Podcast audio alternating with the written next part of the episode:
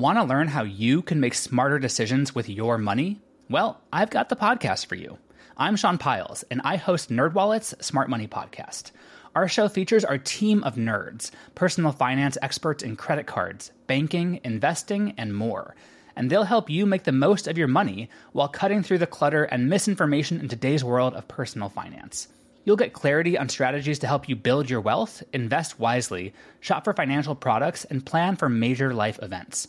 Listen to NerdWallet's Smart Money Podcast wherever you get your podcasts. Hello, and welcome to This Day in History. Here's what happened on December 10th. Just one month after the historic election of Kamala Harris as the nation's first ever woman vice president, we look back to this day in 1869 when Wyoming became the first territory or state in U.S. history to grant women the right to vote. Surprising fact though some men supported women's suffrage because they recognized the important role women played in frontier communities, others had less noble reasons. In 1869, men vastly outnumbered women in Wyoming, and some believed granting the vote would help attract more single women to Wyoming. Also, on this day in history, in 1830, poet Emily Dickinson was born, and in 1901, the first Nobel Prizes were awarded. That's all for today in history. Tune in tomorrow to learn a little bit more about the world around you, and of course, have a great day.